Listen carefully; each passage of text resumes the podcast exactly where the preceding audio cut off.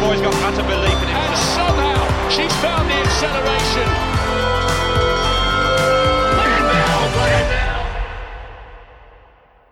Welcome, everyone, to the final Let's Run.com Track Talk podcast episode of 2021. At the beginning of this year, we weren't even sure there was going to be an Olympics. And if there was, well, Donavan Brazier and Shelby Houlihan were most definitely going to be there. Cole Hocker was just some guy who almost beat Centro in a 5K. Molly Seidel had no chance to medal at the Olympics, and no one had heard the name Hobbs Kessler. It has been a wild year, full of world records and amazing races. We're going to break down all of it in our Year of Re- in Review podcast. We're also going to talk about Alberto Salazar's permanent ban from the sport, handed down by Safe Sport, and an incredible sprint matchup that is going to kick off the season right at the Millrose Games in January. This is Jonathan Gault. I'm joined by my bosses, Let's Run.com co-founders Robin and Weldon Johnson, Guys, I hope you had a Merry Christmas. I hope all the family's safe. How you guys doing? Thank you, Jonathan. Doing very well. I think many people thought Friday would be my last podcast, period. Not podcast of the year. Sporting Club members got a special Christmas Day treat. As the clock struck midnight, what was I doing? Getting the presents ready for my four year old son? No, I was recording a special bonus edition of the Friday 15 podcast for our VIP supporting club members. Me solo talking about Alberto Salazar, Safe Sport, etc. Pulled it off amazingly well. Didn't say anything that got me canceled. And I did it because I was so thankful for the supporting club members. They're the ones, supporting club members sent me my wife's gift, a free pair of super shoes. She's absolutely thrilled with the gift. This is the first year in nine years of marriage that I've nailed it. She just walks around. She's these are so amazing. She doesn't even run in them. She just walks around in them, folks. Again, if you're a shoe designer, I want to design these shoes for the average person just to walk around in. Please contact me. We'll have letsshoe.com. It'll be a win money maker. But I'm thrilled to be here, John. I had a good good Christmas. Hope you did as well. Most definitely. Weldon, good Christmas. It was a great Christmas. And as Robert toots his own horn here. I was shocked, John. Well, a couple of things. One, I started noticing people were joining the supporters club at like a higher rate, and I'm like, why is are, is this like a Christmas gift or something? Couldn't figure out what was going on. Then I checked my podcast feed, and there was like a Let's Run podcast, and I'm like, wait, this is the one we recorded. It's solo Rojo, like he did a really good job. I was shocked. Supporters club members, I think you probably agree. He was measured. He read the article that you guys wrote to start off and then he analyzed it. Well done, Robert. Well done. Wow. Th- this is crazy. Robert always talks about how he could be able to do the podcast. He doesn't need us, that he's the one everyone listens to. And now we might actually have some evidence for this. I hope his head doesn't explode from the swelling during the episode today. John, all the greats go out on top. John Madden, just RIP as of yesterday or a couple days ago. The guy was fascinating. He left like coaching at the top, left announcing at the top. Robert, is are you leaving right now? Or are you retiring from the podcast? Are you actually thinking about this, Robert? I, I assume I assume no. Can you answer us? I wasn't going to answer because if I retired, I thought I wouldn't be able to say anything. But now I have to answer, so I can't retire. But I'm glad y'all liked it, but there was a, I actually recorded the podcast twice. Once at three o'clock, and it was apparently totally silent, so nothing was on. And then I had to redo it at midnight. Midnight on Christmas Eve, you recorded this podcast. Yeah, the kids were. Mm, I, I said actually in the podcast I said kids. I only have one kid for the record. I keep saying the kids. My wife, my wife's much younger than me, so my wife and my son were asleep. Wow. Robert, that, that's dedication right there. All right. So let's hit the Salazar thing real quick. No, let's hit that last, right? What do you say, Robert? Let's hit that last. Oh, you want to save that for the end? I mean, I feel like that's our only news item of the week. I'm thinking we should start with the Alberto news, but I'm certain that everyone needs to start the years out right. That means you got to fuel properly in 2022. Yes, 2022 is here. You got to do the drink LMNT free offer. You haven't tried this stuff, it's great. Electrolytes without the junk. Go to drinklmnt.com slash let's run. You'll get a free sample pack sent your way, five bucks. If you don't like it, I will refund your five dollars. No one has ever taken me up on the offer, so that means you guys are liking this stuff, loving it. Jonathan Robert, I went to a time trial over the holiday break in Austin, Texas. First probably track workout I've been to 10 years for an 11 year old podcast listener. I'm not sure how much publicity this person wants, but I've got my new future star. They're starting early th- these days. And they're drinking LMNT. Also, we have a second brewery for Let's Run.com. If you're in the Northeast, Evil Twin Brewery, it's official beer of Let's Run. If you're down in Texas, Jester King Brewery, it's just outside of Austin. Got to support them. And I, I, hey, if we're doing gifts, I mean, no one is paying me for this. I have a holiday recommendation. I ordered for myself headphones. I had lost my old headphones. I went and ordered the premium version of the headphone I previously had, and I got them. And I'm like, oh, the premium version is not, there's probably no difference. These are the best running headphones out there by far. Well, what that I've ever had. I'll put a link in the show notes. I mean, should I say the name? They're not even paying us, John. AfterShokz Aeropex. They're amazing. And these are lighter than the other ones. The sound is better. Everyone needs these. Link in the show notes if you're looking for a new pair of headphones. They're 129 bucks. Also, because if you use the link, we'll get a little commission, I think, from Amazon. But we have to start with the Alberto Salazar stuff. The year end stuff, the look ahead stuff, that can come at the end. I think it was just after we recorded our podcast last week. The news broke, sort of the ultimate Friday news dump right before Christmas. Wasn't even an announcement. Some database was just updated online that further cemented the fall from grace for Alberto Salazar, who at September September 2019 was pretty much as much atop this sport as you could be. He's now serving a four-year drug ban, and then the database updated, and he is now banned for life by Safe Sport for, I think, quote, sexual misconduct, which well, I think that's the confusing part. Most people were like, they see the term sexual misconduct and they're wondering what was Salazar accused of that was sexual in nature. And that was one of the things that, you know, that I discussed on the Friday 15. I guess we can briefly go, go over the main points here, but I, I think it really boils down to there's no doubt that Alberto Salazar really screwed up. And that's what I started with. I think I had five or six key points. One, Salazar really screwed up. Let's don't forget that. Mary Cain, honestly, that could have ended up in a suicide. I mean, she was allegedly cutting herself and nothing was done. Very dangerous situation. But, you know, nothing that he's pub- that we know of that he's been publicly uh, accused of, really is sexual harassment. I guess in Matt Hart's book, it says that he tried to kiss Kara Goucher, but I think most people, while viewing that as bad, would view that action as something worthy of a lifetime ban.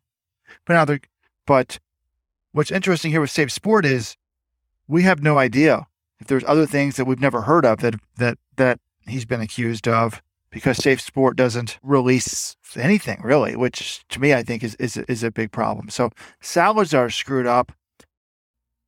He's been punished, but I think the question is is the punishment excessive and is the verbiage of the punishment appropriate? Sexual sexual misconduct is that even what he did?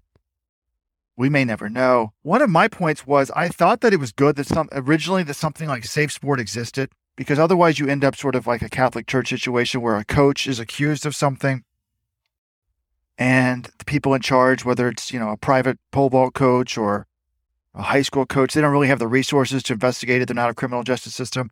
And instead of doing it, they just say, hey, uh, why don't you, you can no longer coach here. And they just kick the can down the road and that coach goes to another another school and does it again. So it ends up being like the Catholic Church. But to do it properly is really hard to do. So I don't know. I I, I don't want to get into this thing because uh, people who didn't listen to the Friday 15 when I was really sort of critical of Alberto, I don't want people to think that I'm absolving him of guilt. I, I think he should be punished. I thought a suspension with counseling was appropriate, assuming there's nothing else out there. What do you guys think? That's the big thing, Robert. If he's being banned based on only the allegations we've been publicly made aware of, I think a lifetime ban is excessive.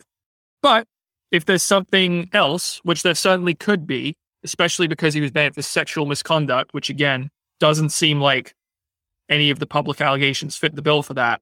If there's something more serious, then hopefully Safe Sport made the right call and the punishment fits the crime. But I think it's also important to just remember what the punishment is here. Yes, he's banned from essentially events put on under the auspices of USOPC or USATF. So he can't go to national championships. He can't go to the Olympic trials. He can't go to the Olympics. But he he can still go to world championships. He can still coach abroad in other countries. I feel like it's unlikely that American athletes would want to take on Salazar, given the four year ban for anti doping rules violations, and now giving the safe ban, safe sport ban, and the fact that he can't go to national championships. But maybe there is someone who takes a chance, or maybe he goes overseas and works for a federation. I've seen that idea suggested. So I don't know. But remember, this is like when we say lifetime ban, well, it's a lifetime ban from some things. And one of the points I was making and other people have made sort of is like in the regular criminal justice system, we sort of are saying nowadays the big reform movement is you can't throw away the key for a first time infraction. And I know, you know, this is kind of uh, it's, it's what's interesting here is these are sort of a first infraction under the Safe Sport Code for Salazar. All of these actions actually took place before Safe Sport even existed and there was any training on it. So I, I think that's one other thing that goes in his advantage. But, you know, like, I don't know. I said when he originally was banned by and the anti-doping authorities, that sort of wasn't satisfying for me because they didn't they they banned him for doping, but they didn't catch any athletes doping. Here, he's been banned for sexual misconduct, and yet we know really have no sexual misconduct. So they're very similar in, in that sense, you know. And there's an interesting thread now. It's like seven pages long about how people are, are, sort of saying they think Salazar got a wrong deal. Is this the Salem witch trials? He deserved to be severely punished. I just, big picture wise, I'm now wondering if safe sports should even exist at all for anything but minor athletes. Let's think, take a step back here. Safe Sport was created because of the Jerry Sandusky. I mean, uh, because of the Larry Nassar situation. You had Jerry Sandusky, Larry Nassar, but Larry Nassar just what he did was absolutely horrible. And these poor young minor women that were part of USA Gymnastics, uh, you know, and, and people at Michigan State were just suffered horrific abuse. But what's interesting, or not interesting, but so Safe Sport exists, and Safe Sport is only though for the Olympic sports. It's not for, you know, high school football. It's not for professional football, baseball, etc. And when I was talking about this on Friday, I was reading some nice quotes from Becky Gillespie Pe- Peter, Pole Vault Power. She's a great Twitter follower. She's also a VIP supporting club member. You can follow her if you're on the message board. And she's been heavily involved in state sports. She's reported coaches and gotten them banned for sexual misconduct. And she says it takes them a long time to get to cases. And she said in one case, it took them a year and a half just to decide jurisdiction on a case and it's going on three years. And she says that because Salazar's a big name, this, happens very quickly. He, he's he's treated. Meanwhile, there could be minors that are being raped or sexually assaulted. Those cases aren't being addressed. So, the more I think about it, I don't think that we should have safe sport for professional athletes. That just that's what lawyers are for. That that's an employment contract. If you think Alberto Salazar is mistreating you, you pick it up with your agent. You pick it up with Nike. You sue them as an adult. I really think Safe Sport needs to focus on minor athletes, amateur sports, people who don't have resources. Now, part of this did involve Mary Cain. She was an amateur. So, you know, maybe they can get involved here. I'm not saying that's totally the case, but Mary Cain also was making a lot of money. She had, I think, Ray Flynn as her agent. They, you know, Ricky Simms. Excuse me, Ricky Sims. I don't know. And it would be hard for an agent to take on Nike and, and something like this, but I think that if we're, we're diverting resources to professional adult athletes being mistreated by their coach, no, we need to focus on the kids. And I think this may have been uh, just the way this is done. There's there's no announcement of what happened. There, there's no list of crimes and punishments, and yet this is sort of sponsored by the U.S. government, like an extrajudicial body. That seems wrong to me. That seems un-American to me for adults. Like if we're going to do it for Olympic sports, why not the NFL? Why don't Safe Sport ban Dan Snyder or etc. But I would, if we're going to spend a ton of resources on protecting people from sexual abuse and sexual misconduct, it needs to be minors instead of the U.S. Center for Safe Sport. Why don't we have the U.S. Center for Safe Elementary Schools? Like, I don't know, them getting involved in professional athletes and people of Alberto Salazar's stature when apparently much other stuff is not getting addressed is a major problem, in my opinion. Well, or you could also give them more money to hire more staff members and maybe then they're not having to pick and choose and then they can investigate everything more thoroughly. I get what you're saying, but this ends up being then like it's like a court of law, but not really a court of law. They don't have to justify their actions, but you're having very serious ramifications. It starts to remind me of what we're of the debate we're having now eh, with the sexual assaults on the college campuses. Some people feel like that's swung too far. I, I don't really want to get into that, you know, right now. I did write Safe Sport for comment, and I said, you know, can you everyone's confused. He's been banned for safe, for sexual misconduct. We don't even see anything that he's been accused of that's sexual in nature. You know, and as someone wrote in the message board, sexual misconduct for most people means that you're you're trying to desire, you're trying to put yourself sexually with somebody, not just harassment or something like that. And they wrote back and said, please keep in mind that it's uncommon for victims of abuse to not it's not uncommon for abuse for victims of abuse to not to want to be public. There's a lot of well documented research out there on this topic, and federal law requires the center to protect the identities of victims and witnesses. I didn't like that statement. It's very easy to protect the identities of, of victims and witnesses and just not mention their names. You could say Salazar was accused of, you know, out, eh, let's say he, he did sleep with somebody. You know, evidence was presented that Salazar slept with one of his athletes. They, they don't have to say who, but them, they get more clarity on that. They wouldn't even say if there was an appeal. I said, can you confirm that there actually was an appeal? Their response was, you can look at the database, but there's a time frame for an appeal. If there was no appeal, we would have updated that quickly. So by but based on the way they answered it, it's pretty clear that he did appeal and lost that. Congress created safe sports, so maybe that's what they're saying. Federal law created it this way. That doesn't mean it's problematic. It's not problematic. It is problematic. But a couple things. You guys said, oh, we don't know if there's something more. If there's something more, that's even more apparent why what the person is banned for life for should be out there. That's just like a witch trial. Like, oh, there's something more. No one knows about it. Oh, we have confidence in the system. There's an arbitrator that hears it. That sounds like a lot of totalitarian places. And I know you got to protect kids, but unless it's a kid, and maybe Mary Cain factors in there, but I, I just don't like this the Sixth Amendment, uh, you can't even confront your witnesses. It's a basic right. The Sixth Amendment, uh, now that I wonder if you get into some constitutional things So this is created by Congress, because the Sixth Amendment says you have a right to confront your confront witnesses. And it's sort of crazy that this all has this sort of jumping to. We're not defending Alberto Salazar. We're defending a, a process, and for kids, I would have less of a problem. And Mary Cain is a kid; she's suing, but that's what the court says. There, there, there are other processes for Mary Cain to get justice. And if it's just what we know out there, I do not think Alberto Salazar should be banned for life. And but also, Robert, reading the Safe Sport code, I think Becca would say if you if you denigrate women, you say stuff about their weight to women, maybe that you wouldn't say to men. You say, "Oh, you're breasts are too big, that somehow that can be classified as sexual misconduct. And no, that's not sexual misconduct. That's that's maybe inappropriate conduct of a gendered nature, but it's not sexual misconduct. Sexual misconduct, uh, Alberto Salazar, if he did come on to attempt to kiss Kara Goucher on a plane, that is sexual misconduct. But in my mind, that wouldn't warrant a lifetime ban. That would warrant some talking with your wife, obviously, and some punishment. But I don't think that warrants a lifetime ban from the sport when it's two adults. With a, yes, granted, with a huge power imbalance, whatever. But this whole thing, I don't know. It's going to make people look into more into self sport, safe sport. But one last point I just want to make here, because I was also confused why there was so little transparency about this. So I reached out to Becca Gillespie because she knows safe sport better than pretty much anyone.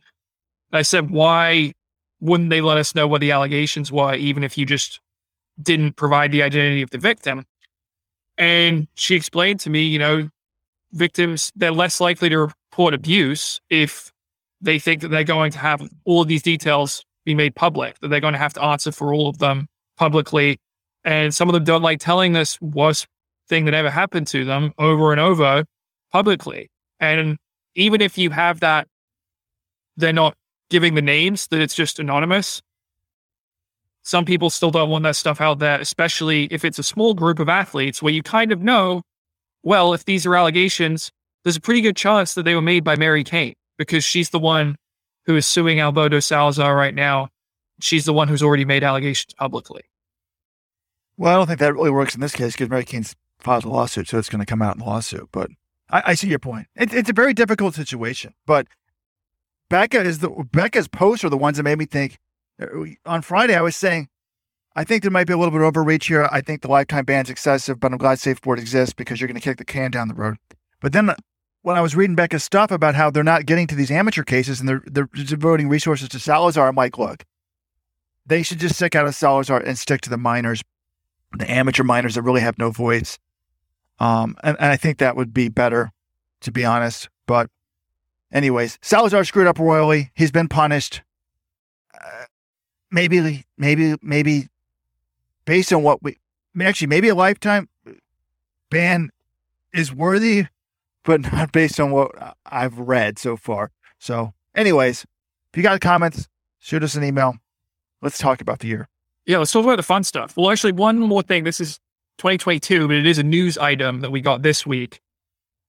The Millrose Games is going to be absolutely fantastic this year. And I'm really, I'm, Robert mentioned this. I was like, oh, this is going to be sick. Look at all the matchups. And he's like, you think that's even going to happen? He's worried about the Omicron variant canceling Millrose. I hope that doesn't happen because we already talked last week about the loaded 3K. And now we've got one of the best 60 meter showdowns I could ever remember at Millrose. Christian Coleman, his first race back from his whereabouts suspension, is facing Trayvon Bromell, the reigning US champion in the 100 meters. So we have the last two world indoor champions squaring off at Millrose. This is a huge sprint showdown. And I kind of hope it's part of a trilogy. I'd like to see them. We get them at Millrose, season opener. We have no idea what they're going to be like. Then the US Championships in Spokane. And then the World Indoor Championships in Belgrade. I mean, how amazing would that be? It would get me so pumped. And we also have Lamont. Well, we have the Olympic champion in the 100 meters, Marcell Jacobs. He is, uh, he said he's running the 60 as well this year indoors. I think it's going to be terrific. That sounds like fun, John. And I think that's the perfect amount of matchups. Three a season. People say, oh, we have the stars race each other all the time. No, we don't. We don't need the NFL teams playing each other more than three times in a season. We don't need the stars more than racing each other three times in a season. Once in the se- early in the season, once in the middle, once at the end. That's perfect. But I'm not optimistic about this stuff. I mean, I know New York Knicks games are going on with 20,000 fans, but it just seems like people are panicking. So I, I don't know. I mean, when I look back at the year, at this time last year, we were desperate to have anything. What a crazy year. We had two NCAA cross country championships, one with no fans. Remember, we, back at the, you know, last winter, we were going to track meets American record attempts in the 5,000 with no fans, just broadcasting it with me and one other person in the stadium. Then we had an Olympics, thank God. But that was like, could they possibly cancel the Winter Olympics? Like, it's kind of up and down, up and down. I think, to be honest, we should be done with COVID soon. We shall see. I'm optimistic Omicron is going to just infect us all, but be a natural vaccine. No, they better have this Millrose Games. If there are New York Knicks going on with fans, the Millrose Games needs to go on fans. Tracksmith canceling its New Year's Eve Nick Willis thing is different. You're hosting a party. Just the optics of doing that. I don't. They, I think they could have could have gone on with it if they wanted to. But this is a sporting event. Sporting events are going on with fans. They can open the windows at the armory, get a little more air circulation. But if 18,000 people are going to Knicks games, I think five thousand can go to the armory. It's their choice. Uh, it's New York. There's proof of vaccination required. If you're old, you're overweight, you got a pre-existing condition, think twice. I'll be there, John. I hope to be there too. All right. I will chain myself to the door for the two hours if the meat doesn't go off. Oh my god. All right, shall we get started with our 2021 year in review segment? So we're going to talk about the year that was, and I think the best way to kick this off, we did this last year. I really enjoyed doing it. I really enjoyed putting you guys through this. I've put together another quiz, 12 questions, one from every month this year, to test the sporting knowledge of our hosts, Robin and Weldon. They have not seen these questions. They I didn't even tell them there was going to be a quiz, so they haven't studied. So I hope you're ready to answer them. Are you guys up for my challenge? Hold on, let me go to Wikipedia real quick. 2020. Don't well, seriously. I hope you're not doing that. Don't open the Olympics page. Am I allowed to go real quick? Just kind of get some names. Re- No, no, Yeah. no, absolutely not. No, Just some like field inventors and shit. Like I don't know their names. All right, uh, there's only one Olympic question anyway, and I'm not even going to give it to you. I'm going to give it to Robert. So how about that? John, you asking me a- any COVID questions? I'll nail them. COVID spread. the first question's a COVID question. okay, let's go. I just want to say, are you guys accepting my challenge? You're both up for this. yes, I just would like you to make a disclaimer. We are recording this podcast a little bit earlier than normal. Jonathan Gault is going to the museum, the Matisse exhibit. Is that right, John? No, it's a Van Gogh. I don't know where exactly it is in Boston, but there's some sort of Van Gogh exhibit, and they do something with lights. It's supposed to be amazing. I don't know. I'm going with my family. I just put that out there for all the single ladies out there. Oh what Oh my god. All right. I thought you were going to blame like you haven't had coffee yet, and that's your excuse. All right. I John, I was up late last night. My in-laws came over. We did the Christmas with them last night because we just got back from Texas. I had an Evil Twin 12% beer, so I'm just kind of getting that out there. Wow, twelve percent. Wow. So you really don't think you're going to do well? Okay. I believe in you guys. I think you're going to do all right. So, question number one, I'm going to give this to Weldon because he was he's the older one by a few minutes. All right. On January 30th, the 2020 Big Ten Cross Country Championships were held at Blue River Memorial Park in Shelbyville, Indiana.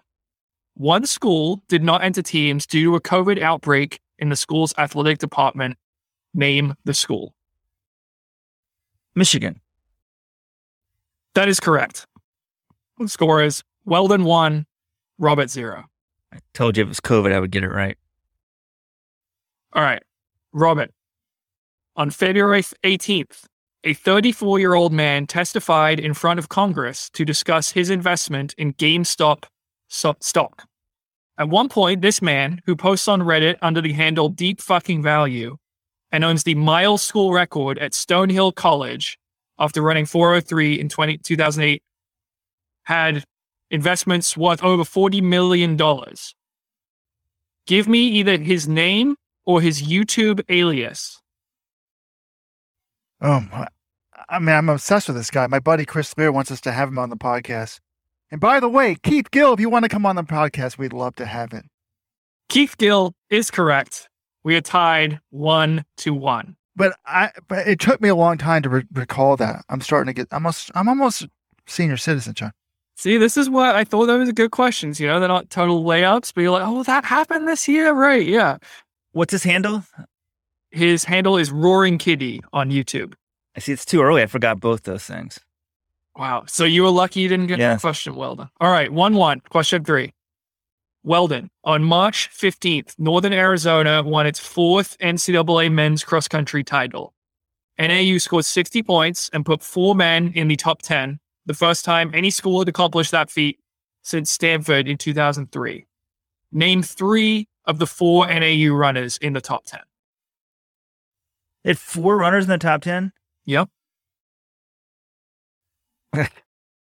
Nico Young, that's one. Blaise Ferro. That's two. Uh, there's that crazy long name. Uh, I'm go- I'm not gonna get four. Uh, I just want three. You need one more. I don't know the, how to say that guy's name. It's like, it's like Abdur or something. Lost. I'm gonna need a lost name. I'll. I'll. That's kind of close on the first name, but I need a last name. It's funny because somebody Well, I could do all. somebody called in today with a voicemail saying they drove through Flagstaff and saw Footsum. They thought he was delivering pizzas or maybe picking up pizzas or whatever. He had a side job. But that's not it. It's uh Well, then I'm giving you 10 seconds. no, that's the marathon guy. Nageeye. That's the Olympic No, marathon I'll guy. take that. Robert, help him out. Uh, Noor is the last name. Abdi Noor, yep. I knew I was on an N. I, I t- knew I was close. I had Abdi and N. Well, just missing the other one. If I just, I'll help him out by getting it. He's an Olympian. Guatemalan Olympic. Luis Grijalva. Damn it. Yeah. Mm. See, you knew it, but you didn't get it. All right. Still 1 1. Robert, opportunity to take the lead. I think he should get one and a half for that. I'm not giving No, John, that was embarrassing. I said three. points for that. Okay. Robert, on April 4th, Kenya's Ruth Chepngetich ran 64.02 to set the world record in the women's half marathon. Later this year, on October 24th, Letisen Gidey would crush that record by running 62.52 in Valencia. What I want to know is what was the women's half marathon world record entering this year? I'll give you a buffer of 10 seconds, over under, and those two world records that were this year was 64.02 and 62.52. Is this women's only or is this absolute? Absolute. I'm just going to say 64 32.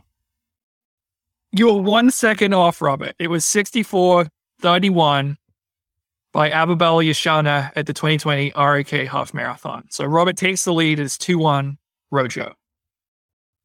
All right, question five. This is for Weldon. On May 29th, Hobbs Kessler ran 334.36 to break Alan Webb's U.S. high school 1500 meter record at the Portland Track Festival. Kessler finished fifth in that race. Who won the race? I was about to show you guys how I think and say the mullet guy, as it was taking me a second. I think in concepts. And I will have to go with the mullet guy, Craig Engels. That is correct. We had tied at two. I'm impressed. I'm impressed. I'm impressed you remember that, Weldon. All right. Question six. This is for Robert. The 2021 NCAA Outdoor Track and Field Championships were held from June 9th to 12th at Hayward Field. Three men from the Pac 12 won NCAA individual titles Isaiah Jewett from USC in the 800, Cole Hocker from Oregon in the 1500, and Cooper Teare from Oregon in the 5000. Name any other individual champion in one of the distance events 10,000, 5,000, 1,500, steeple, 800. You already named the 5,000. I said, yeah, I want you to name any other apart from the three I just gave you from the Pac 12 on the men's side. I want men or women, any distance event. And if either of you, if I'll, I'll throw this open, if either of you can name the men's steeplechase champion, I'll end the quiz right now and cl- proclaim you the champion. Okay. This is weird because I was on the NCAA Wikipedia page last night. I can easily do this. Patrick Dever, 10,000. Wow. Yes. Immediately. That's the auto get for Robert. Well done. But I had totally forgotten all this stuff. And I was happened to be on there last night because I was thinking, like, oh, we're doing end of review. Let's go back and see what happened. The tennis, the, the steeplechase, I know where he went to school. I think he went to Middle Tennessee or some Tennessee something, some obscure Kenyan. Obscure. Uh, some obscure Kenyan from Middle Tennessee State is correct, but I actually need an actual name. Oh. Well, then, if you can give me the name, I will end the quiz. John Koskai. No, it's Kigen Chemadi. Uh, uh, it's funny because I was coming up like, oh, this is a great question. They might not know, you know, because there was some champ. I'm like, that was a while ago. Robert, do you know any other NCAA champions? Yes, Michaela Meyer of UVA 800. By the way, where did she sign? I was going to ask. I have that in on my secret notes today. I wanted to know where she signed because, I don't think she turned pro. Is oh, she went did back. she run cross country or something? I don't know. Or did she? turn maybe she did turn pro. I don't know. I think Anna Camp won the 1500. Anna Camp Bennett from BYU. That's correct. Five thousand women's five thousand. I bet you remember. That one was pretty interesting. Yeah, the Auburn girl lady. Um, No, Kimeli. Ellie NC Henes. State. Oh, oh Ellie Henes, yeah. Yeah. Well, Kimel- K- Kimeli won the 10. No, she Joyce Kimeli won the indoor five thousand for Oman. The other champions were well, we named all of them except for Carmela Cardama Baez in the 10K from Oregon and Mahala Norris from Air Force in the steeple.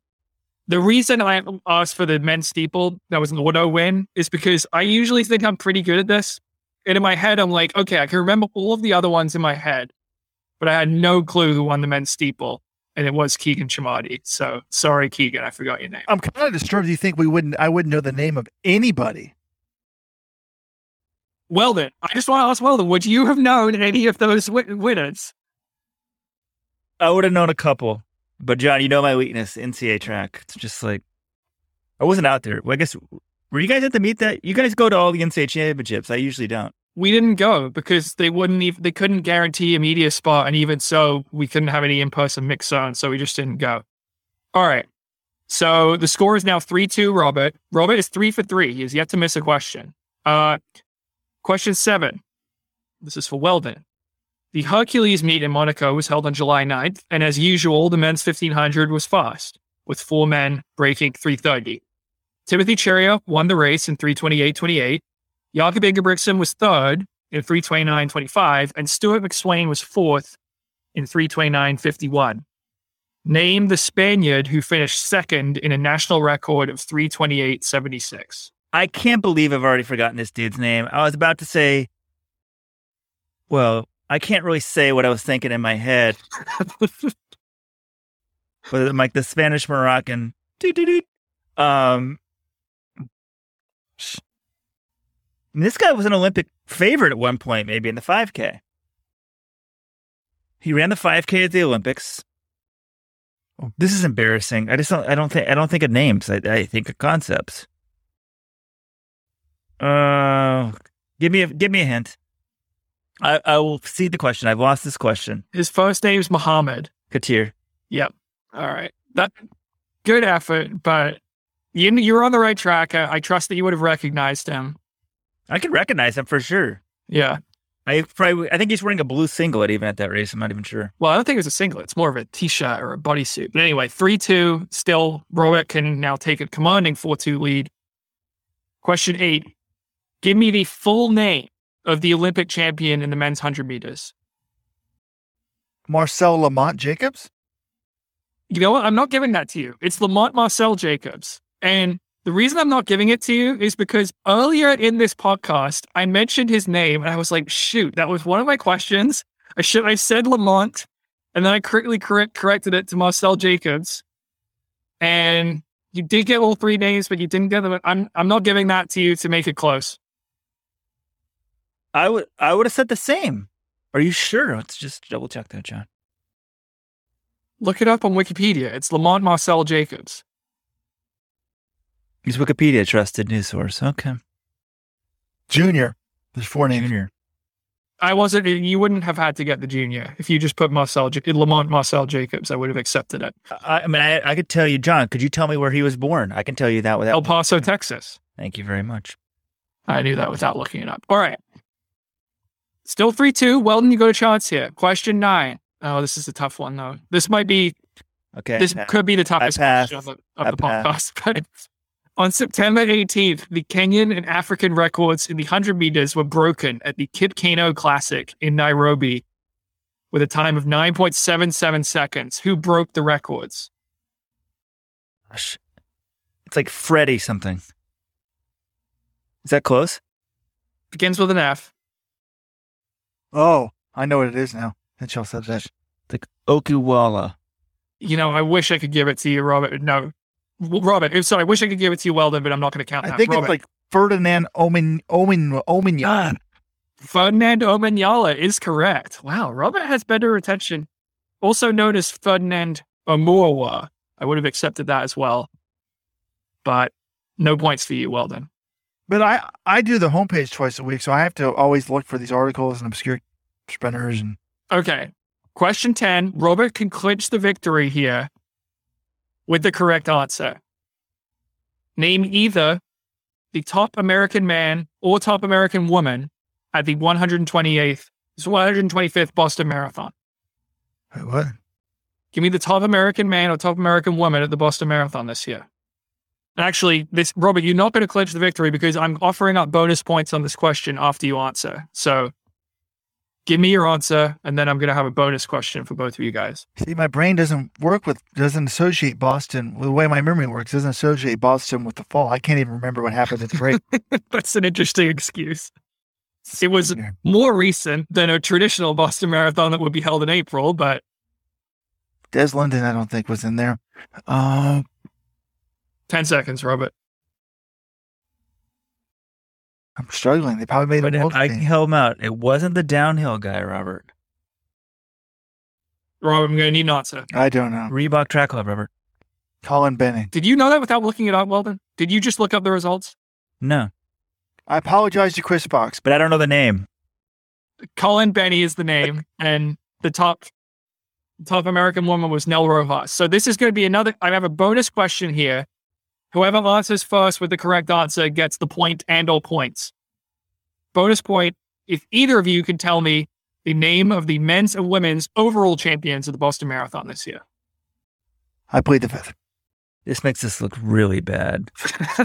we always say how we're not the xenophobic, racist running journalist like the rest of the people out there.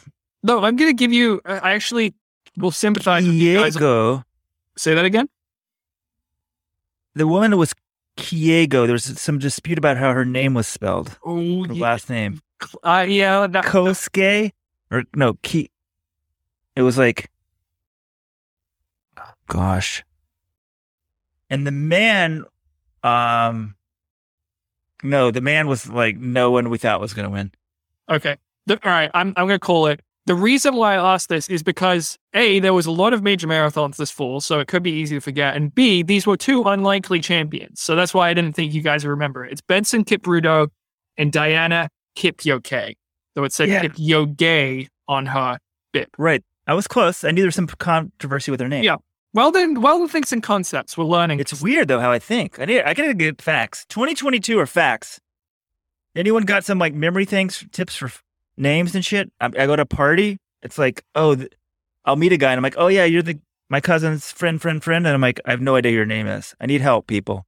Email me. Wejo at let'srun.com. Free pair of shoes. Question 11.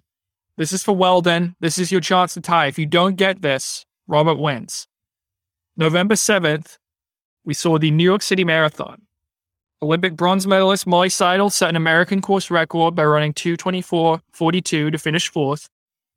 Named the second American female finisher who clocked 226.18 in her marathon debut to finish sixth. This woman competes for Minnesota Distance Elite. Let's say I interviewed her. I could tell you. I could sh- tell you exactly where I was interviewing her. It's behind this elite tent down this trail. She was sitting there. Oh gosh, she did great. She then came out and ran like the ten mile right after that, and the Ekiden did really well as well. Uh, it's like a cool name too. It's like it kind of rhymes. Oh, sh- frisbee, boom. Oh, Danny Frisbie, Weldon. Wow, pulling that out of his ass. We're tied 3 3. Wow, this is very exciting. Okay. by the way, I just looked it up. We can be forgiven for know, not knowing the Boston Marathon winners. Vincent Caputo has a two sentence Wikipedia entry. Diane Kipyuke has five sentences. That's no excuse. But John, I swear, I I remember thinking, I'm like, it originally, eh, but then I got off. But I was like, I think his name is sort of very generic for a Kenyan, like a cool kind of name, like Benson Kipruto. Like I was thinking that. Then I'm like, no, did some like obscure Ethiopian win? Anyway, continue. Okay. Question 12. Robert, you can clinch the win. Otherwise, we're going to a tiebreaker question. What about the bonus points? No one got any bonus point. Oh, I thought there's bonus for something. Go ahead. There was a bonus for the Boston Marathon. That was the only question I offered. I offered a bonus if you could name the men's steeple champion in the NCAA, but neither of you could. Okay, Robert, question 12. On December 4th, the Newbury Park boys handily won the running lane cross country championships in Huntsville, Alabama, putting four athletes in the top six overall. The team's top four consists of two sets of brothers, the Sahlmans and the Youngs. Give me the first names of all four brothers.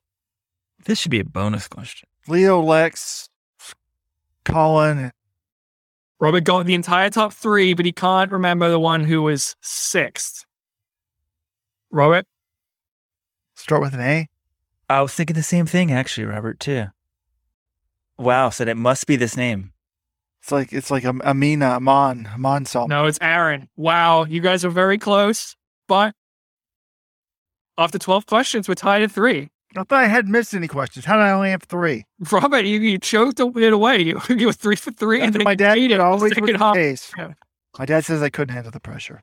I mean, he was you were so close as well with Marcell Lamont Jacobs. I mean, Well, it's- that was I'm sorry, you know, maybe I'm fudging the rules here to make it more competitive, but this is exciting. We have a tiebreaker question. All right. But John, this is we know we're not supposed to give grades or have tests anymore.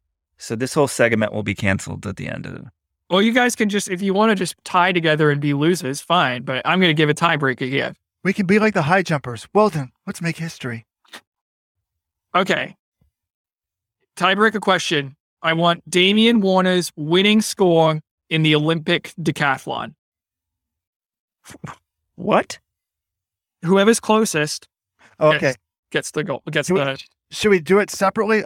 I'll, I won't listen, and then I will submit my score after. So we don't Yeah, wanna that's fair. have one do. Okay. Okay. All right. Well, then you submit your score first, and then I'll well we'll signal in Robert. I have no idea. Uh, this is gonna make me look stupid. Eight thousand forty. Eight thousand forty. All right, Robert. But how did he hear? Well, how, his- how did he know his name was called if he wasn't listening? That's I suspicious. yelled it. Well, this is problem because I think it, it was an Olympic record, but I don't know what an Olympic record is. Let's see here. Originally, I was going to say 9,003, but I think that might be. See if John gave anything out in space. that might be a thousand points too high because they can score a thousand in, a, in an event, but they don't normally do that. So it might be like 8,003. I'm going to talk myself out of it. 8,001. Okay. Weldon guessed 8,040. So you guys both guessed similar totals. But the correct answer, and it was an Olympic record, 9,018 points. Weldon, I was right. I was right. comeback. No, I was right. I said 9,003. I said 9,003. Well, Robert's playing the Trump card here. I was wrong. I won even though I didn't win. Oh my God. What I didn't think this would ever, I didn't think this would happen. well then you would, what Robert had so many chances to clinch the title, but wellness come from behind. Congratulations. You are the winner of our 2021 quiz. and I did the same thing Robert did. I'm like, I think I'm off by a thousand points. What was the actual number, John? 9,018. That's weird. Because I was thinking the same thing. Like, I might be a thousand points off. I knew it wasn't seven thousand. All right. Well, that was a lot of fun. You guys three questions each. That's I designed it so it wasn't super, super difficult, but also not super easy. So I think you guys did fine. Well, it just Weldon and I are made, even though we're old people, we're made for the internet era of when we can we, we think in concepts. It's clear, folks. John John was made for like the John. You would have been the smartest man alive in like 1600 when there was no internet, because you remember everything like a savant. Yeah, but I'm not creative. So that's the problem. All right. So let's go back to 2021 year in review. That was kind of a you know month by month look. But I wanted to talk about our predictions at the start of the year because we had a podcast back in January and we made a bunch of predictions and most of them were not very good. So I just want to run through some of the topics that we discussed here. The first question was Would the Olympics be held? And that's crazy to think back in January. We weren't even sure. That's how uncertain we were with COVID. We didn't have the vaccines yet. Well, we had the vaccines, but none of us had been able to take them yet. And we all said yes. So we got that's our first prediction. We got one for one. We all thought the Olympics would happen. The next question, and we spent the most time in our whole prediction segment talking about this one question. Shelby Houlihan, which event will she run at the Olympics and will she medal? Which is just crazy. Fact, like this was a month after her positive test for Angela. We spent all this time debating will she run, what event, can she medal? Turns out to be totally pointless discussion because she was banned in June. But we didn't know she'd been tested positive at that point. Of course not. So it's interesting, but it's just so I'm like, wait, why are we spending so much time talking about Houlihan? And I'm like, well, of course she wasn't banned. What event did we say? I said she'd medal in the 1500. You said she'd medal in the 5K. I did. You did. Yeah. And then Robert said she should double. And he said a lot of things, but he never actually made a concrete prediction. Uh, which is something I kind of learned looking through all these prediction things. A lot of you guys did a lot of you guys did a lot of talking, but I was the only one who was really making a lot of predictions here. Got to cover all your bases, John. Yeah. Now you don't look like an idiot at the end of the year. This year, I got to, I got to pay attention. I mean, uh, knowing the quiz is coming next year, I'm going to pay more attention. Write down names every day. Right. Yeah. Yeah. Sure. I got this new electronic note taking thing. It's great. It's called Supernote. I'll put a link to that in the show notes. I don't even think you can get a commission to that, but you know, if you write something down, you remember it better. All right, we need to start getting talk to these people and get them to advertise on our podcast because that's my New Year's resolution is to get an actual sponsor for this podcast apart from the Let's Run.com supporters club. Okay. LMNT, John. Drink LMNT. We Oh, okay. Sorry, sorry. Wait, take take that part out. Sorry, I, I forgot about that. No, we're keeping it in. Reminder. Get your electrolytes, no sugar. You don't need a bunch of sugar in your electrolytes. Oh, I didn't say this part. When I went home, my dad's like, hey, I forgot how he said it. I think he said, would you like an LMNT? And I was like, you have it? He said, yeah. Uh, I, I was talking to Robert and he was saying, you love this stuff and I love it now too. So my dad, even a non runner, drinks it. Sorry, sorry. That's obviously LMNT. We're very grateful for their sponsorship. They've been sponsoring us for basically the entire year. So thank you. But I guess I should have said another sponsor for our podcast because you can never stop at just one. All right. The next topic that we talked about was America's best bet for distance gold at the Olympics. We all agreed it was Donavan Brazier, who did not even make the Olympics. Now, we kind of get a mulligan on that because he was injured. But then we said Ajeé Wilson was the favorite for the 800 meter gold.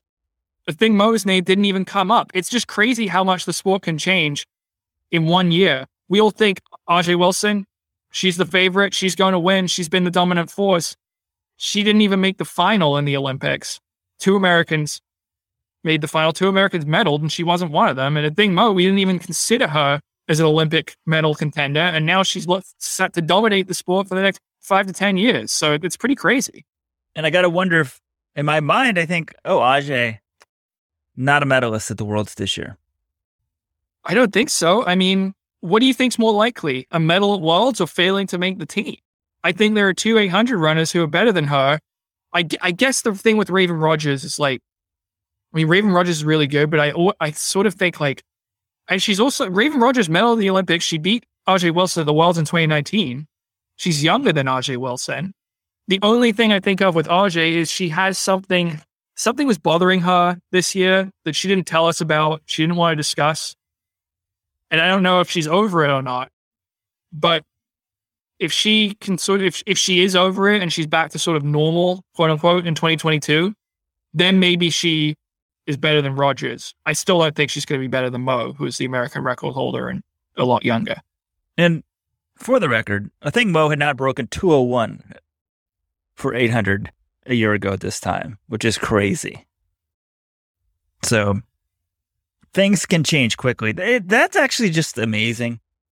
I mean, we knew she was super fast at 600, and she kept saying, I'm an 800 meter runner. I mean, we knew she was like one of the best high school 800 meter runners in America, but. Yeah, well, the Athing Mu thing was a set of specific circumstances because she had a breakout year in 2019. She won USA Indoors. But then 2020, which would have been her senior year of high school when she could have obliterated all these records, COVID hit. She didn't really get to race at all. So that's why her PR was still only 201. She made the US final in 2019. I'm sure if the Olympic trials had been held as scheduled in 2020, she would have been in the final and maybe makes the team. But really, we got two years of progress in one. And the second year of progress was a humongous jump anyway. So that's kind of how that happened. But it's still crazy we didn't even mention her name, and she's the first American since on the track. Is it since Madeline Manning Mims? Her first American woman on the track since Madeline Manning made men's in 1968 in a distance event. We talked. One of the questions you posed: Will Mo Farah medal at the Olympics? And again, in 12 months later, this question looks ridiculous. Like Mo Farah, is he going to retire? Like he couldn't even qualify for the Olympics. But I said yes because I was like, okay, he's going to the track from the marathon. He was one of the greatest track runners we've ever seen. He won t- 10 straight global titles. Yeah, I'm going to bet on his talent. Turns out, no, he's actually he's 38 years old and he's just, he's old. So he didn't even qualify. So I take the L on that one. But that's kind of crazy because maybe he should have run the marathon. If you said, hey, two of Mo Farah's training partners will win marathon medals, I would have said, no, that's crazy. So Gary Lough, you always have to say Gary Lough, Paula Radcliffe's husband, had two Olympic medalists in the marathon, but neither one of them was Mo Farah. Pretty amazing. All right. This next question, I mean, this was a pretty obvious question at the time. It was Will Jakob Ingebrigtsen medal at the Olympics? Robert asked us. Me and Weldon both said yes pretty easily. So that one, it wasn't some great prediction. It was really more like, well, he ran 329 or 328 in 2020. Like, why wouldn't he medal? So, yeah, we got that one right. And then we had bold predictions from Robert and me. Robert, your bold prediction was that Centro medals at the Olympics. That one did not work out, didn't even make the final.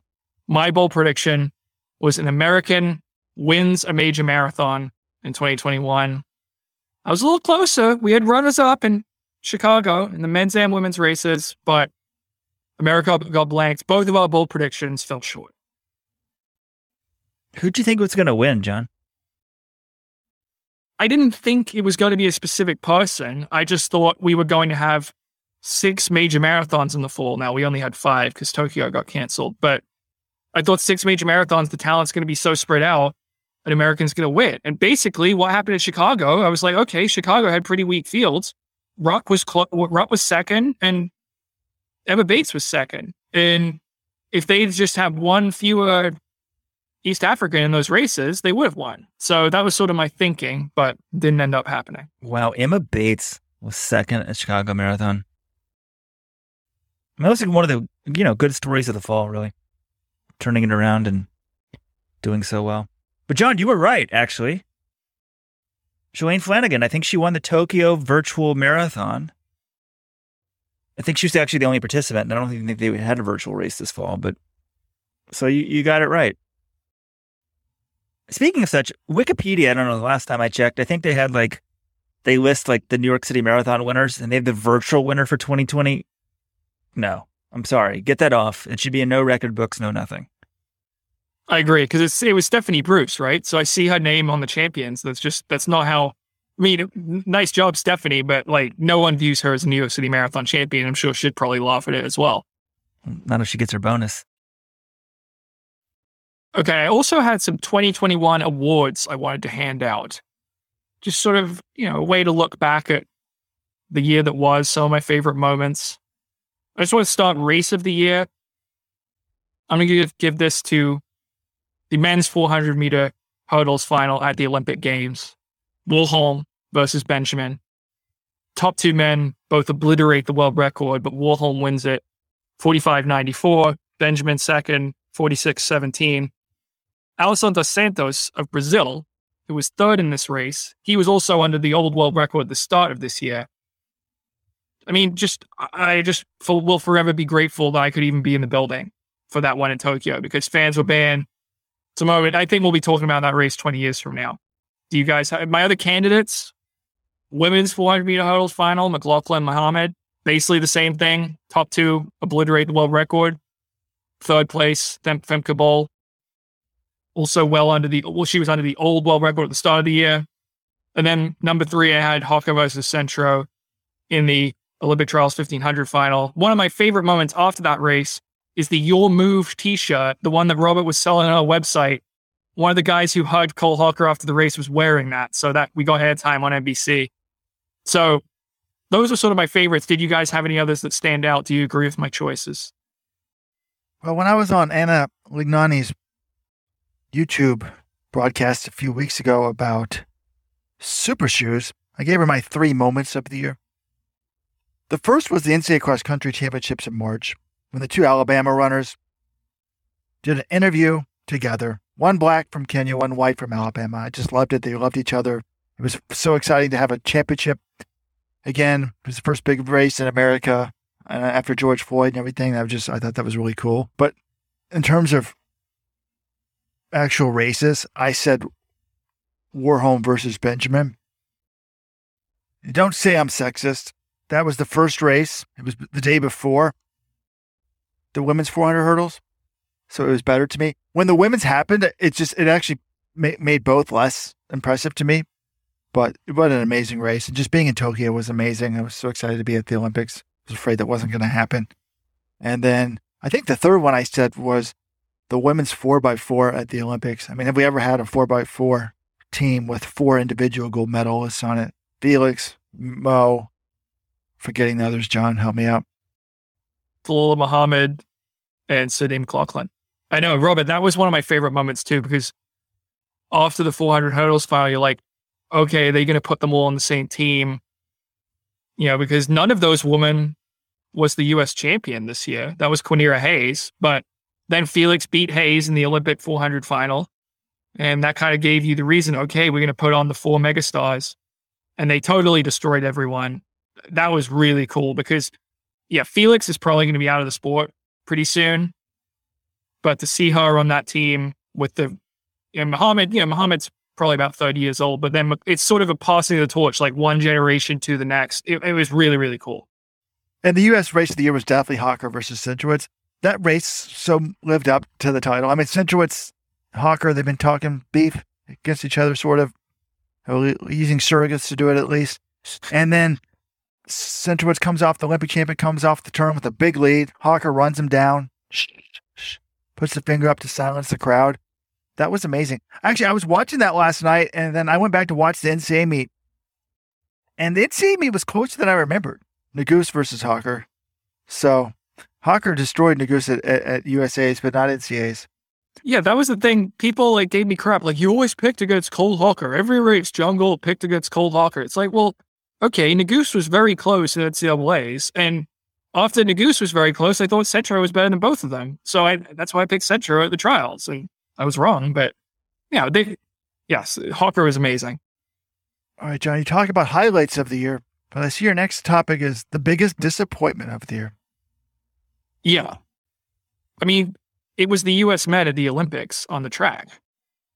At the start of the year, I would say that the US men were favored to win gold medals in the 100, the 200, the 400, the 800, the 110 hurdles, and the 4x1. And now maybe you're, you know, it's a little unfair because the 4x1, we very rarely win the 4x1, but they won it in 2019 at the Worlds. They were favored to win all of those events. They won none of them. Their only gold medal was on the on the track was the men's 4x4, and the only other gold was Ryan Crouser in the shot put. I just think, look, individually, you can look at the specific reasons. But collectively, that was a huge disappointment for Americans to get shut out of those events. It never happened in Olympics where they competed that they didn't win any of those events. Yeah, it's pretty shocking. Like, think about it. At this time last year, if you said Noah Lyles would only be the second American in the 200 at the Olympics, would anyone have believed you? This guy had, had he, he never loses the 200. No medal at all for Michael Norman or Donavan Brazier. Heck, if we're just going to stick to the men, though, Emma Coburn did blow up the Olympics. Jenny Simpson did make. The, oh wait, I predicted Jenny Simpson not making the team, so maybe somebody smart like myself would have predicted that. But on the plus side, John, would anyone have predicted Fred Kerley to be your Olympic 100 meter silver medalist? no, that was one of the craziest things and trends of 2021 is 400 runners just picking up the 100. Shericka Jackson, who was a 400 meter Olympic medalist in 2016, she just decides, oh, I'm going to run the 100. She gets bronze, and she's only beaten by the two greatest sprinters of all time. Fred Kerley, who bronze in the 100 in the 400 at the 2019 Worlds, he decides to start running the 100, and suddenly he's the silver medalist at the Olympic Games. It was just insane. And now I wonder, does Michael Norman make the same move in 2022? But in terms of disappointments, John, I think if you were looking at an event group here, I mean, I know it, hindsight's twenty twenty, but can we say the men's eight hundred? Like, think about it. We really everyone was very confident Brazier was going to rock it. Now he, it's unfortunate he picks up a really serious injury. I think he ended up having a serious stress fracture of some sort, but super confident in that. And then remember how well Clayton, how good Clayton Murphy looked at the U.S. trials. I mean, 143 low, negative split, right? If he runs that race at the Olympics, he might have won the gold. He certainly would have medaled. I mean, remember, Patryk Dobek got the bronze. So the fact that eh, looking at it now, how in the hell did we not medal in that event?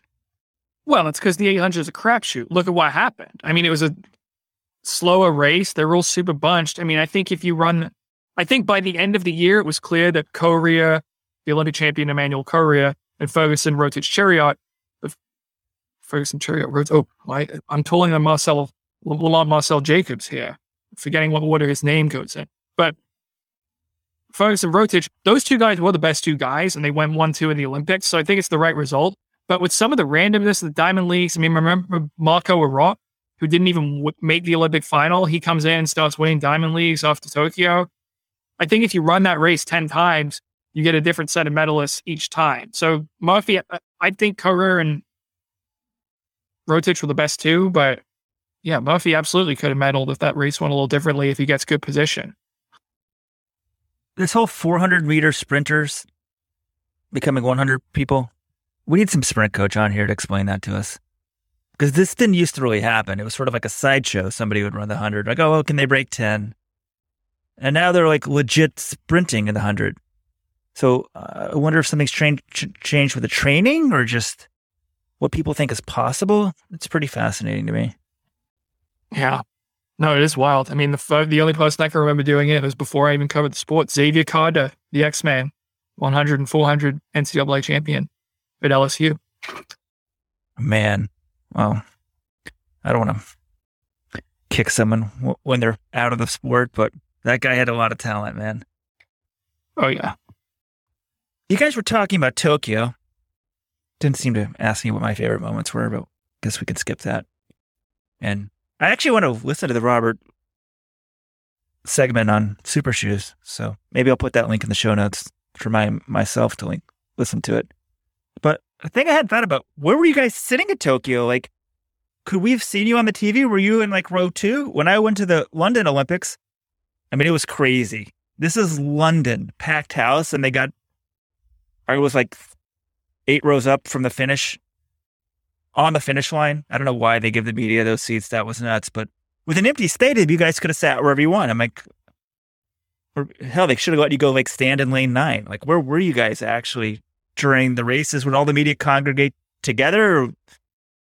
Um, so for some of the races, we're in the mix zone because you're waiting for athletes to come through. But when we were out watching, they did have the lowest section, like right next to the track, the lowest section on the home straight was basically all media. You could sit right at the finish line. I'm not sure you could sit there, but like sort of in the middle of the home straight, you could sit any of those places. But that's where everyone wanted to sit. And to get there, you usually had to get there to the stadium really early. It's just kind of a pain. I watched the 10K final from there on the first night, but afterwards, I kind of like sitting. I we sat in the top section, know, upper section just past the finish line. That's usually where we sit for most championships. I like that because you can also see the whole track. Like if you're down on the level, it's a little harder to tell who's making moves on the backside. There are things in the way.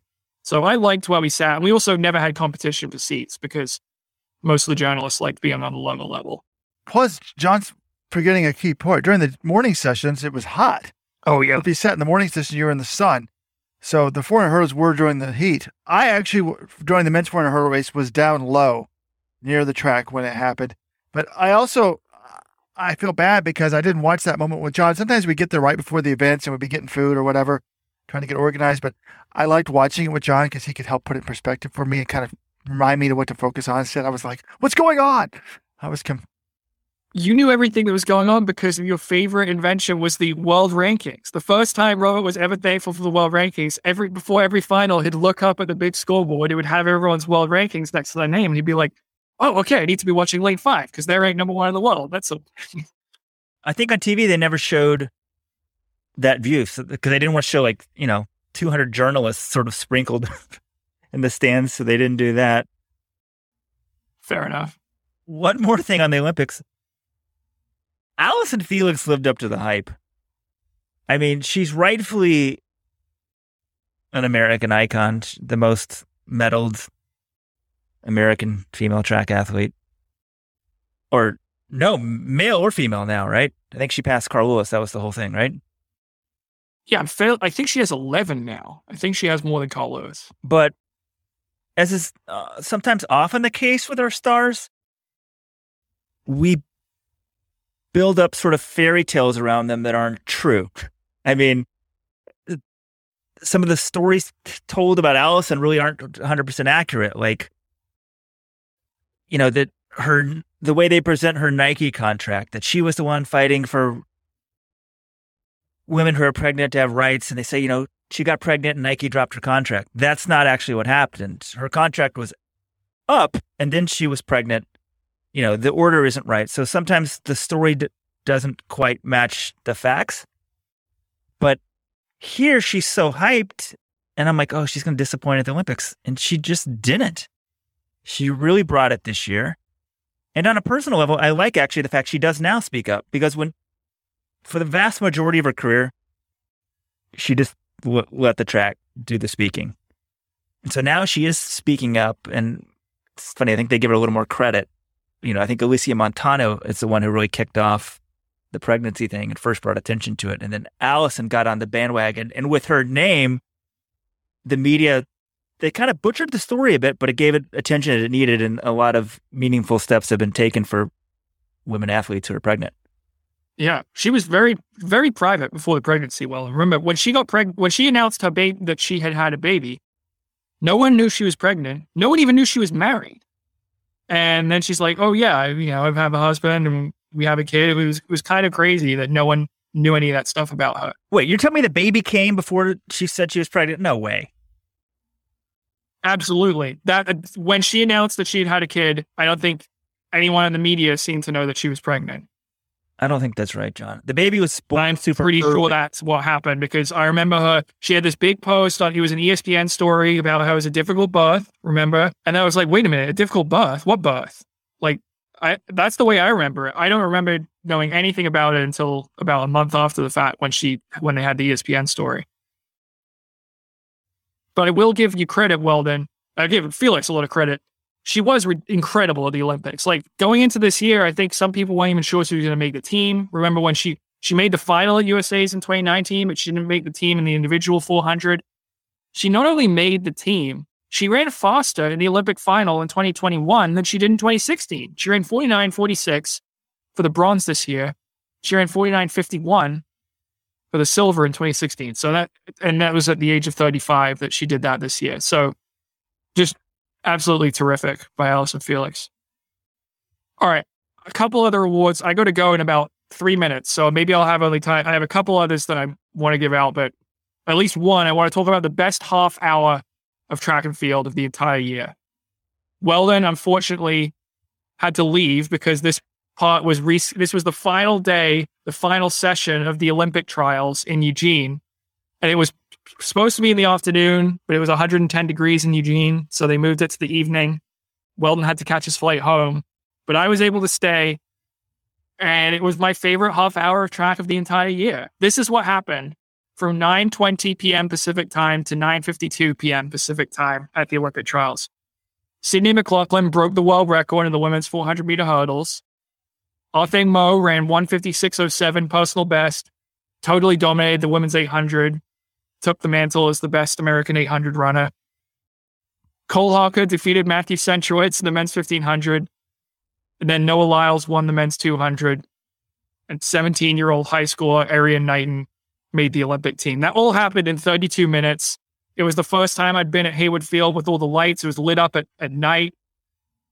I feel bad that it was happening at almost one in the morning for East Coast viewers, but it was one of my favorite nights the entire year. Yeah, it was amazing, John. It reminds me, you know, Noah Lyles was so pumped up by the media. It's kind of like how they generally pump up Allyson Felix, but at the end of the year, they ended up with the same medal, which is kind of interesting individually. Bronze. Well, John mentioned Noah Lyles and Erriyon Knighton. We may have had a major sprinter sign up for the Supporters Club over the holidays. I got to verify this person is who it could possibly be. But speaking of Noah Lyles, it's sort of crazy because he was hyped up, but Robert, he was hyped up for a reason. the guy didn't lose at 200 meters. I think he had lost what one Diamond League ever 200 before this year. Yeah, I think that's right. It was to Michael Norman. I think that's the only one. And it was, ba- I would say, about a sure thing for a lock for a gold medal in the sprints. And he leaves Tokyo with a bronze. Now you got Erriyon Knighton, uh, and people love to hype the next new thing, but this kid is phenomenal, and he's actually better at Lyles at the same age. And I don't know. I really I want to see Noah Lyles back in in 2021. You know, he had uh, the issues with he got on some antidepressants. He may have put on some weight. It may have affected some of his training. I, I think he's figured that out, hopefully, and he, he can get back to his. Because if he's on his A game, Knighton's on his A game, Kerley, Norman, you got to get Norman back there.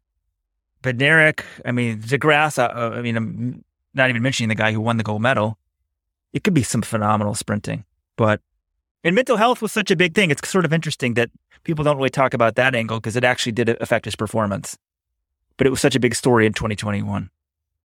Let's remember after the Olympics, Noah Lyles ran the world leading time in the 200 meters. He ran 1952 at the pre classic. So I don't think that's lost we've heard from Noah Lyles. All right, guys, I'm going to let you handle the rest of the podcast. I have to go, but it was wonderful discussing the year. Congratulations again to Weldon on winning our quiz. And it's the fr- the Friday 15th on New Year's Eve. I guess maybe we we do a brief Friday 15 or something like that. But it was I enjoyed podcasting with you in 2021. Can't wait to do it again in 2022. Great, John. Have fun on your date. Not a date. All right, bye. That's Robert. That's great. It's code, right? And no, no, no guy goes to the Matisse exhibit Bingo. with their quote unquote family. All right, we're almost done. John's got two more things on the agenda here. He wanted to hand out an award, the best entertainment value of the year, to Miss Sha'Carri Richardson. John writes, I'm not really even a fan of hers, but she has crazy hair, talks shit, and her races are always entertaining, whether she runs fast or not. Remember, she ran 10.72 in April, but infamously ran 11.14 at pre when Nike was making commercials about about her for that meet. I'm still shocked by that race, Weldon. Like at pre, didn't she realize like her training had been going well before she showed up? I mean, she seemed so confident, but got absolutely destroyed. Yeah, she really was one of the bigger stories of the year. Because remember, you know, on June 5th, after Shelly Ann Fraser Pryce ran that 10.63,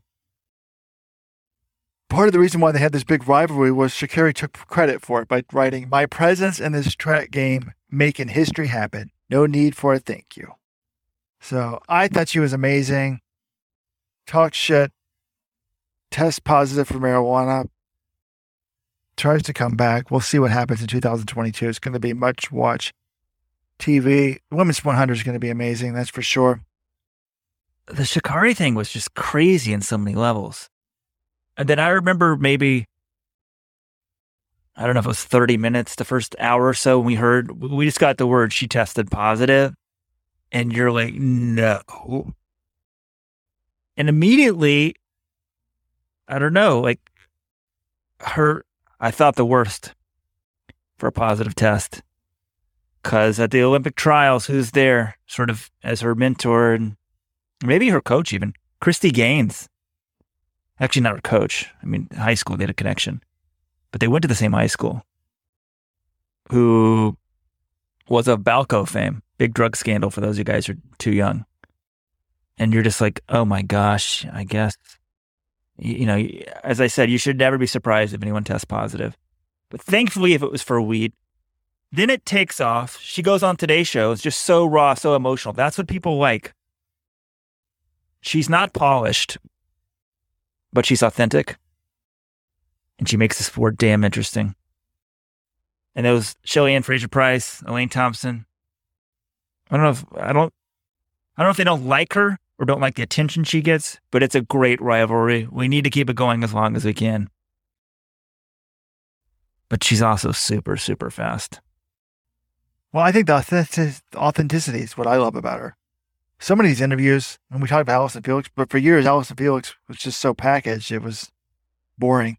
In terms of the biggest stories of the year, I mean, just how fast the women's 100 was this year. Or I guess you could just say how fast Elaine Thompson was. But without the, the, the FloJo record shouldn't be there. If you do any sort of statistical analysis, and I would, I'm like, oh, you can't tell if the wind gauge wasn't right. It's impossible to say it was a one off event. But no, stats people look and they say, like, look at everyone else in the heat, what they ran that time versus other times that year. It was a wind dated mark. Elaine Thompson should have the world record. Forget about all the other stuff people wonder about what was going on back in the day with FloJo. That mark should be invalidated just statistically. I'm sorry. It's not like it's just her competing and you can't have anything compared to. You have eight, seven other women in the field. They all ran super fast compared to what they do. We should write an article on that. But Elaine Thompson should have her due as the world record holder in the 100 meters. All right, and last but not least, Jonathan Gault wanted to hand out a Breakthrough of the Year award. Podcast listeners that are still listening to the very end, I'm going to quiz you. Who is he going to hand this out to? It's fun to guess. You should know this if you think about it. Very obvious. Athing Mu. This year, she set records in the in, in the following events: the NCAA Indoor 600, 800, 4x400. Those are indoors. Outdoors, 400 two times, 800 once, 4x400. She also broke the American record in the 800 twice, and won two Olympic golds in both the 4x4 and the 800. Her anchor leg, she ran the anchor leg on that 4x4, splitting 48.32. All of this accomplished as a teenager. I mean, that's crazy.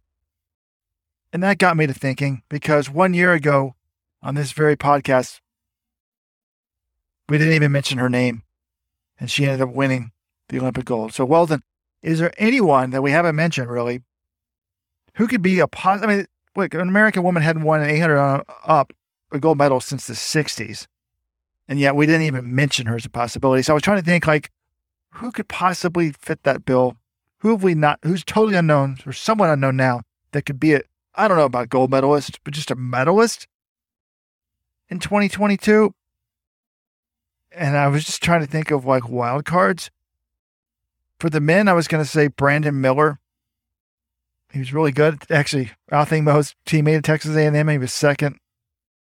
Wasn't he second at um, NCAAs as a freshman? Yeah. And also, like when I was at the trials, yeah, trials, I get there the first day, I go get my credential, and like they go to all these meets together. They're like the sort of two freshman stars. They were. I mean, now I think it's going to be pro, but I saw them, you know, walking down the street together. And he was a phenom at like age, what, 16? Or younger than that, even. And then didn't really improve, then improved a lot this year at A&M. So some incredible coaching going on there. But no, like Robert, what Athing Mu did was like so unpredictable. But I think if you're going to try to predict something like that, you need to look at, yeah, who's got like superstar talent. And Athing Mu already had run what was almost a world record for the indoor 600. I mean, it's not a world record event, but she had the American record as a teenager. So you're like, wait, if she can ever figure out the 800, she could do it. Well, right you got to have the massive talent. And when you look at Gidey now in hindsight, like in the women's distance, like two time world junior cross country champion. Of course, she's going to be the first woman under 29 minutes. But with Miller, yeah, age 13 world record, 156.41. Age 14 world record, 151.21. At age 15, he ran 149. Then he doesn't improve, goes to A&M though, and runs 144.97 to get second in CAs. So that was one guy I thought of the other people like who might have that type of talent. I mean, Hobbs Kessler, but is he really unknown? I can't imagine that he would medal this year. But other people were Roisin Willis. She ran two flat seventy eight. Juliette Whittaker to a one twenty one. I mean, I just don't think that they're fast enough. They've never done a six hundred like, you know, an Athing Mu. Or maybe, I don't know, Jenna Hutchins at BYU. I doubt it. It's just, it's just unbelievable, really, what she did if you think about it. But wait, what's Roisin Willis run? You think, oh, it's crazy to assume anyone's going to go from two flat to 156. Athing though had has the speed, the raw talent to do that. I guess to make the jump, and I think one of the big storylines of this year could be, I guess, how fast can she run at 400 and 800? Because 2024, I think the face of American track and field will be Athing Mu, who knows, right? I mean, Sha'Carri Richardson could be could be it, but she's got obviously. I mean, she's already got the Olympic gold medal in 19, but she can do two events. She's just wonderfully. Uh, we're talking about authenticity. I love her, just how she is, how she comports herself. She's smiling. She's fun. You guys talked about your favorite moments. I didn't mention mine. It was right after she won the Olympics at the 800. I mean, that might have been, for an American perspective, there wasn't any drama in that race, except for Raevyn Rogers sneaking in, getting the bronze. The thing just dominated. But afterwards, I wasn't there like you guys. I'm watching on TV and I see a thing. She comes up to Raevyn, looks at the like Jumbotron and sees that Raevyn got the bronze. And this look of pure joy goes across her face. She was like genuinely happy her teammate got the medal, bronze medal, and hugged her. And it's just like, like this kid has it all. And I don't know, when I, I first met her was when she broke that 600 meter record. I don't see the fame changing her. I haven't seen a change her. So hopefully she can keep this demeanor because it's hard to stay at the top. All right.